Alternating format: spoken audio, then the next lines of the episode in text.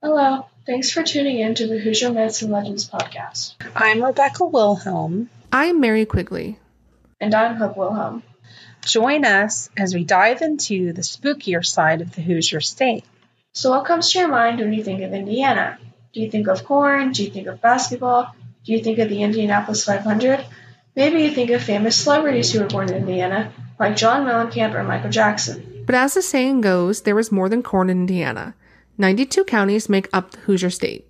In this podcast, we are going to discuss some Indiana folklore from each of these counties. If you are into tall tales, ghosts, or spooky legends, then this is a podcast you are not going to want to miss.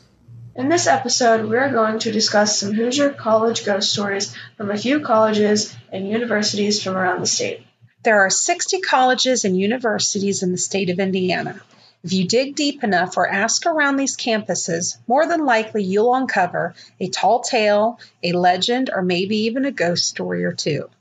Many of these campuses have very old buildings. These old buildings and grounds hold many secrets and stories from the past. Tales of murder, of sadness, or tragedy, such as the haunted Stokely and Allison mansions at Marian University, or the tale of the faceless nun that is said to haunt St. Mary of the Woods College. The stories are passed from generation to generation. In this episode, we are going to discuss just a few of these college legends and ghost stories.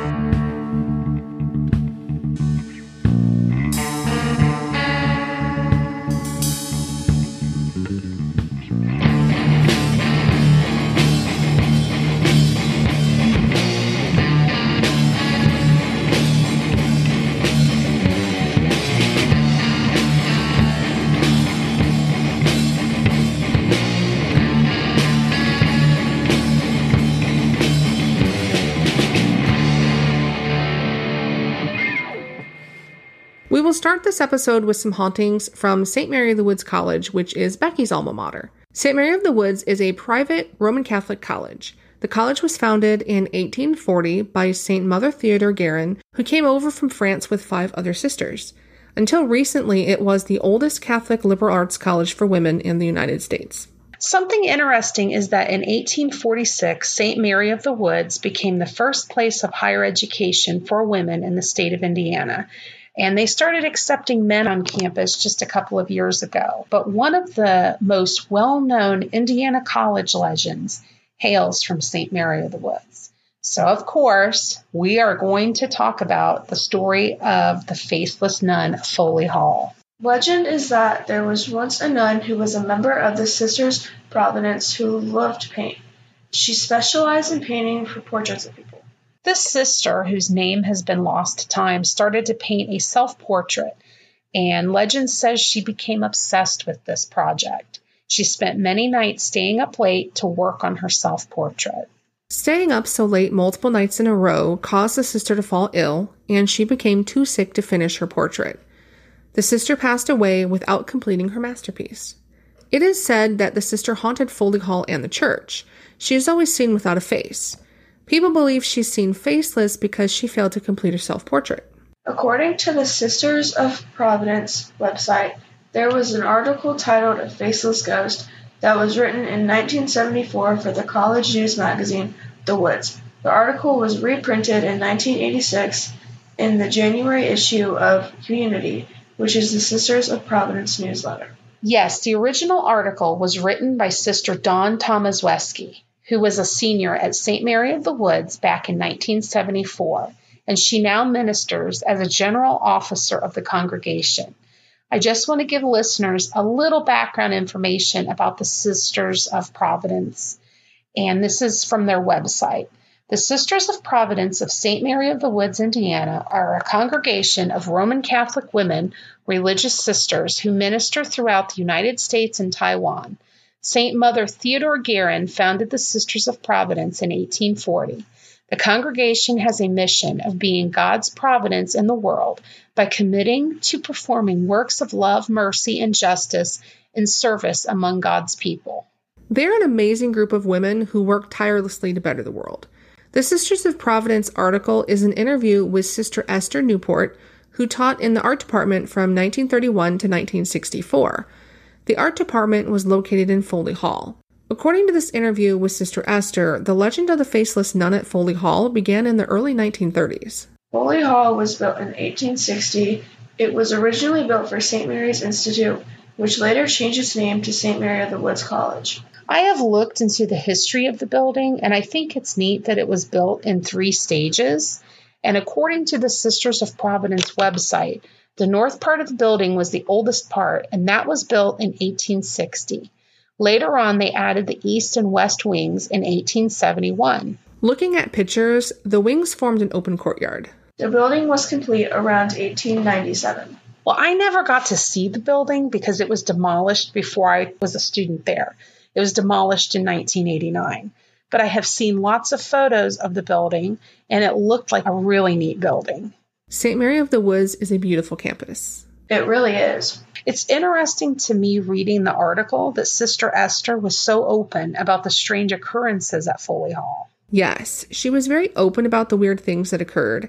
She admits to being afraid one evening of knocking she heard coming from a cabinet, Another incident she mentions is from a student she had whose name was Isabel, had an encounter with the faceless nun. One evening, Sister Esther sees Isabel standing outside of the classroom in the hall. She can tell that something has scared her or upset Isabel pretty bad. When Sister Esther asks Isabel what's going on, she is very surprised at the response. Isabel says, I'm sick and tired of that nun coming around. She leaves when I speak to her, and I never see her face. So creepy. I can't imagine seeing a faceless nun. I'm out. I agree. I'd be out of there. That was not the only time this student named Isabel saw the nun. The article mentions another episode where Isabel asks Sister Esther if the sister who was looking for her had found her. Yes, Isabel once again did not recognize the nun because she had not seen her face. The article also mentions two other students named Catherine and Anna who had an experience with the faceless nun as well. Neither girl had seen this nun's face, so they had no idea who this was. The only description that they could give is that this sister had pleats going down the front of her dress. So Sister Esther ends up asking the girls if it is several other nuns. The girls reply that it's not them. Well, Sister Esther asks if it's the nun who is from Texas, who apparently wore a dress that had pleats on it. But both of the girls assured her that they know that sister and that this was not her. Then Catherine tells Sister Esther she was a funny looking sister, and you know, you're going to think I'm crazy, but this sister didn't have a face. Wow, that's crazy. Well, then during a drawing class, Sister Esther had another student swear that a nun was standing behind her while she was drawing. And at first, she thought it was Sister Esther until she realized that her teacher was actually across the room and there was no way it could have been her standing behind.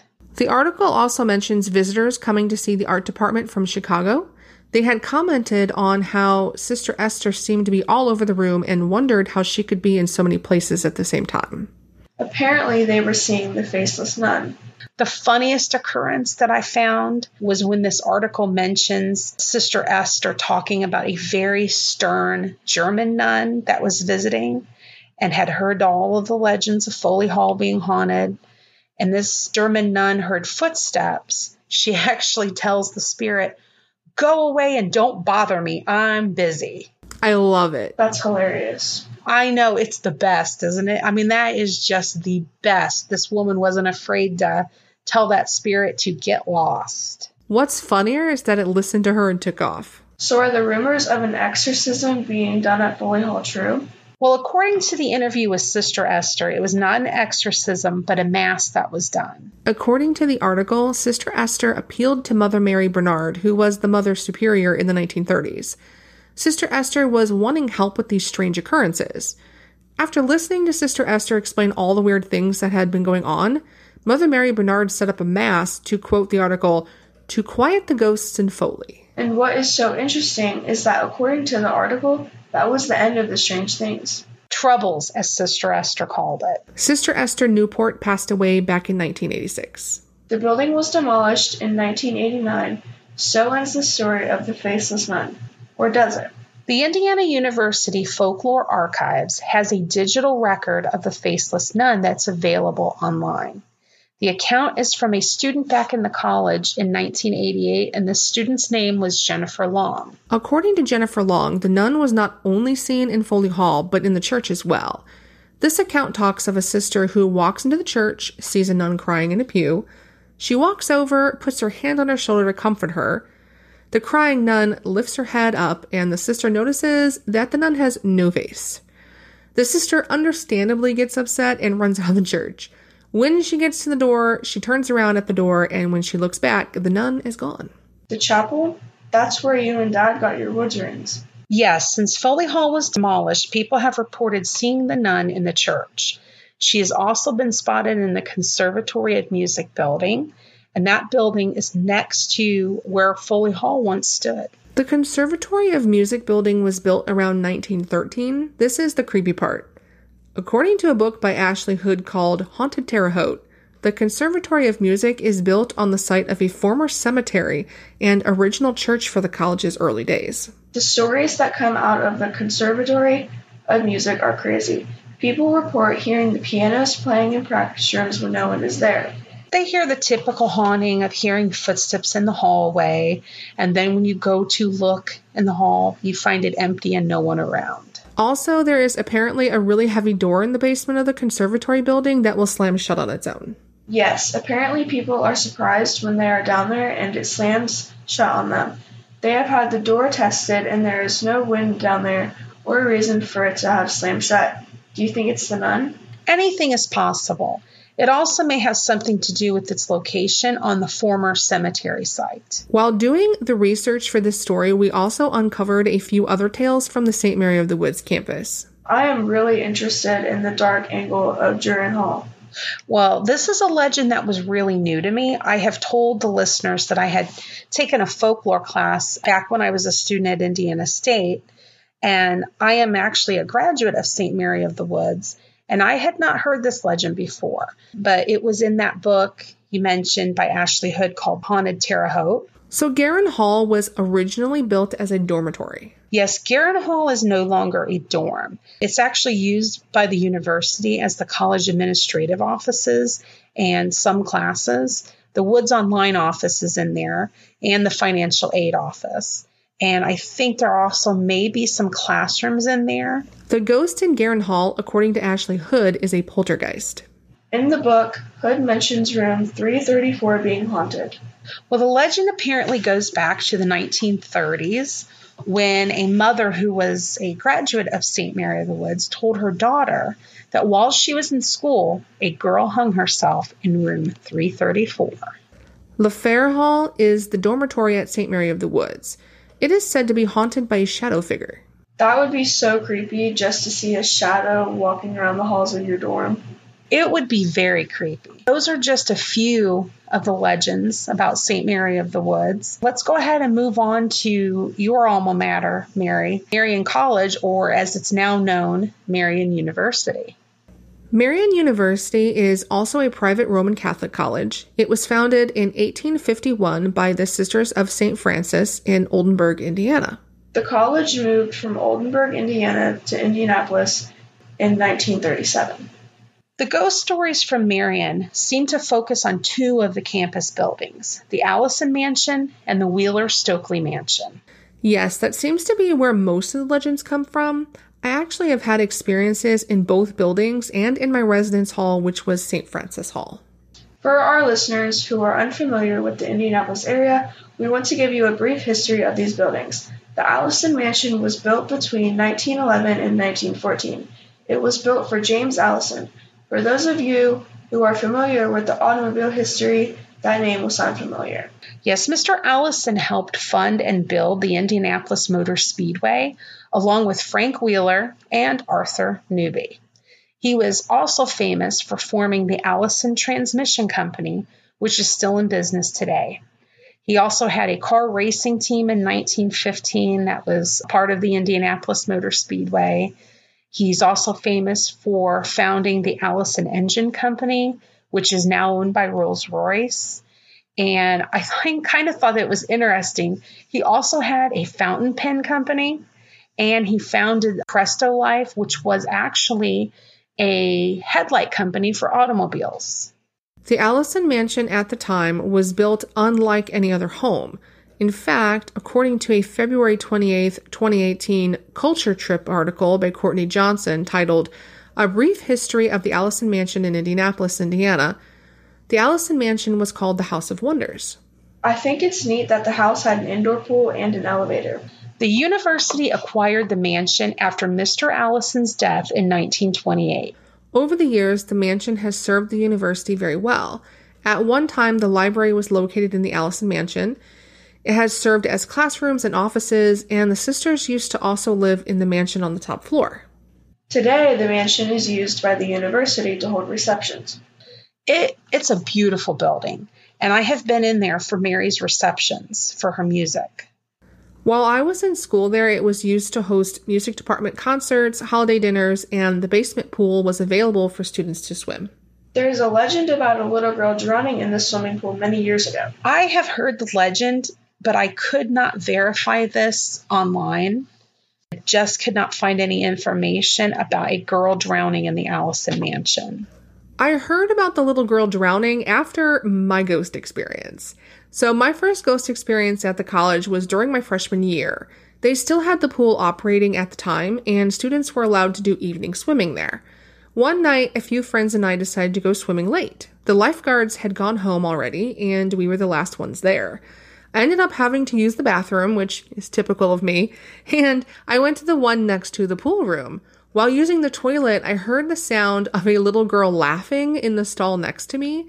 I quickly finished, and then I ran out to ask my friends, like, why are you guys playing tricks on me? But there wasn't anyone there. My friends were all still in the pool and no one was around.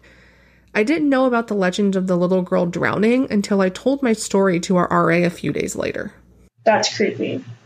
It's very creepy, but that's not the only thing that happened to you at the Allison Mansion, was it, Mary? Correct. My second experience was during our spring choir concert.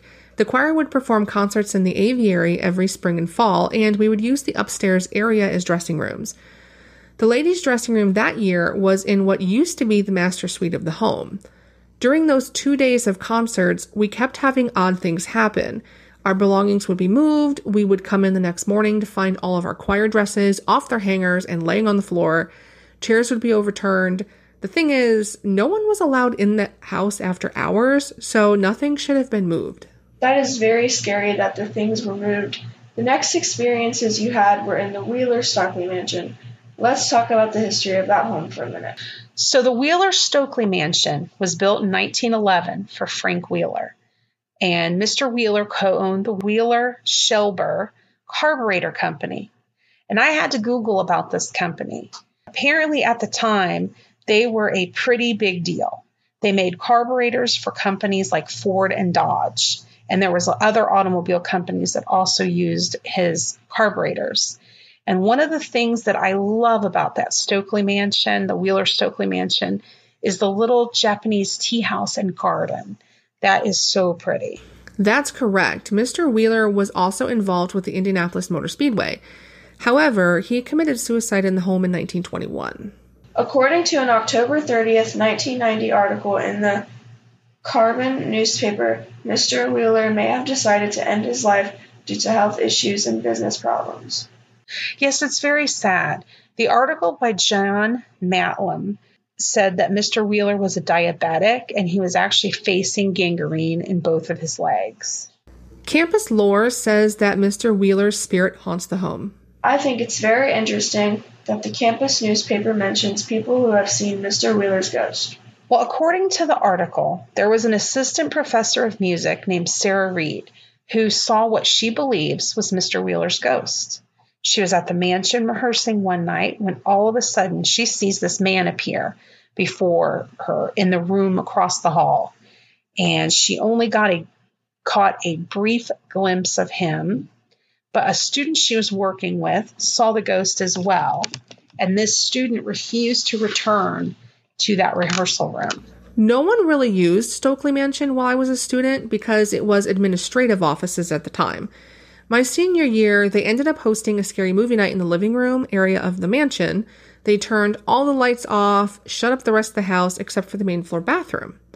There was no one else there except for us 20 or so students and a couple of RAs. The entire movie, we kept hearing people walking around upstairs.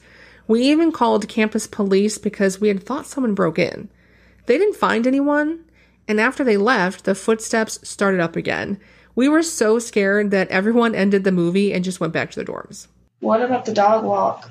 There is also this really popular legend about the dog walk being haunted. The legend goes that three people walk up to the back door of the house together. The person in the middle knocks on the door five times and asks if Timmy can come out and play. You then turn, link arms, and walk the length of the dog walk. The legend goes that about halfway down, you should hear footsteps and then dogs barking. So, did you try it? Of course, I had to try it. So, me and two friends went out one night and followed all the steps. We were fully expecting it not to work, so you can imagine our surprise when we got halfway down and actually heard dogs barking. We turned and ran all the way back to the big fountain in the middle of campus, and when we turned and looked back at the dog walk, we noticed the shadow of a man walking near where we ran from. I also like the story in the article about the police officer who had an experience, so I'm going to read from that article. One evening, a campus security officer came into the music building turned on the necessary lights, and after making his rounds, started to leave. That is when he heard the jingling of keys. Upon inspection, he found that no one was in the building. Once again, he was about to leave when a door slammed. This door is the one that guards the top of the third floor staircase. This area is where Wheeler had a billiard table and a gun collection. The officer went up these stairs and found the door locked. That is when he called for assistance. Determined to find the student that was causing all of the shenanigans, both police officers searched the building. They found no one. They shook off their uneasy feelings and started to leave when the door slammed again. This time, the Indianapolis Police Department was called in to help. Still expecting to find a student, a canine unit was sent. The dogs searched the house thoroughly, Suddenly, the tapping of dog toenails ceased. The dog had come to the foot of the third floor stairs and had stopped. Despite the commands of the trainer, the dog only whined and cowered on the floor. The trainer was alleged to have said, Whatever is up there, it's not a man or beast, and I don't need to see it. That is so neat that they have an account of an actual police call about the experience. And Mary, you need to share your experiences at St. Francis Hall. So I was told that St. Francis Hall once housed all the nuns. When I lived there, I would often hear people whispering in the shower room, random footsteps, but when you opened your door, no one was there. I also saw an apparition in my room one time, a black shadow in the outline of an old fashioned nun outfit. It was nothing evil or devious, but you could definitely tell you weren't alone. It always felt like you were being watched. That's very creepy. So, have you ever experienced anything strange at St. Mary of the Woods or Marian University? Do you have any spooky tales or legends about a college campus in Indiana? We would love to hear about it. Please send us an email to Hoosier Myths and Legends at gmail.com. We may use it in a later episode. In the email, let us know if you wish to remain anonymous.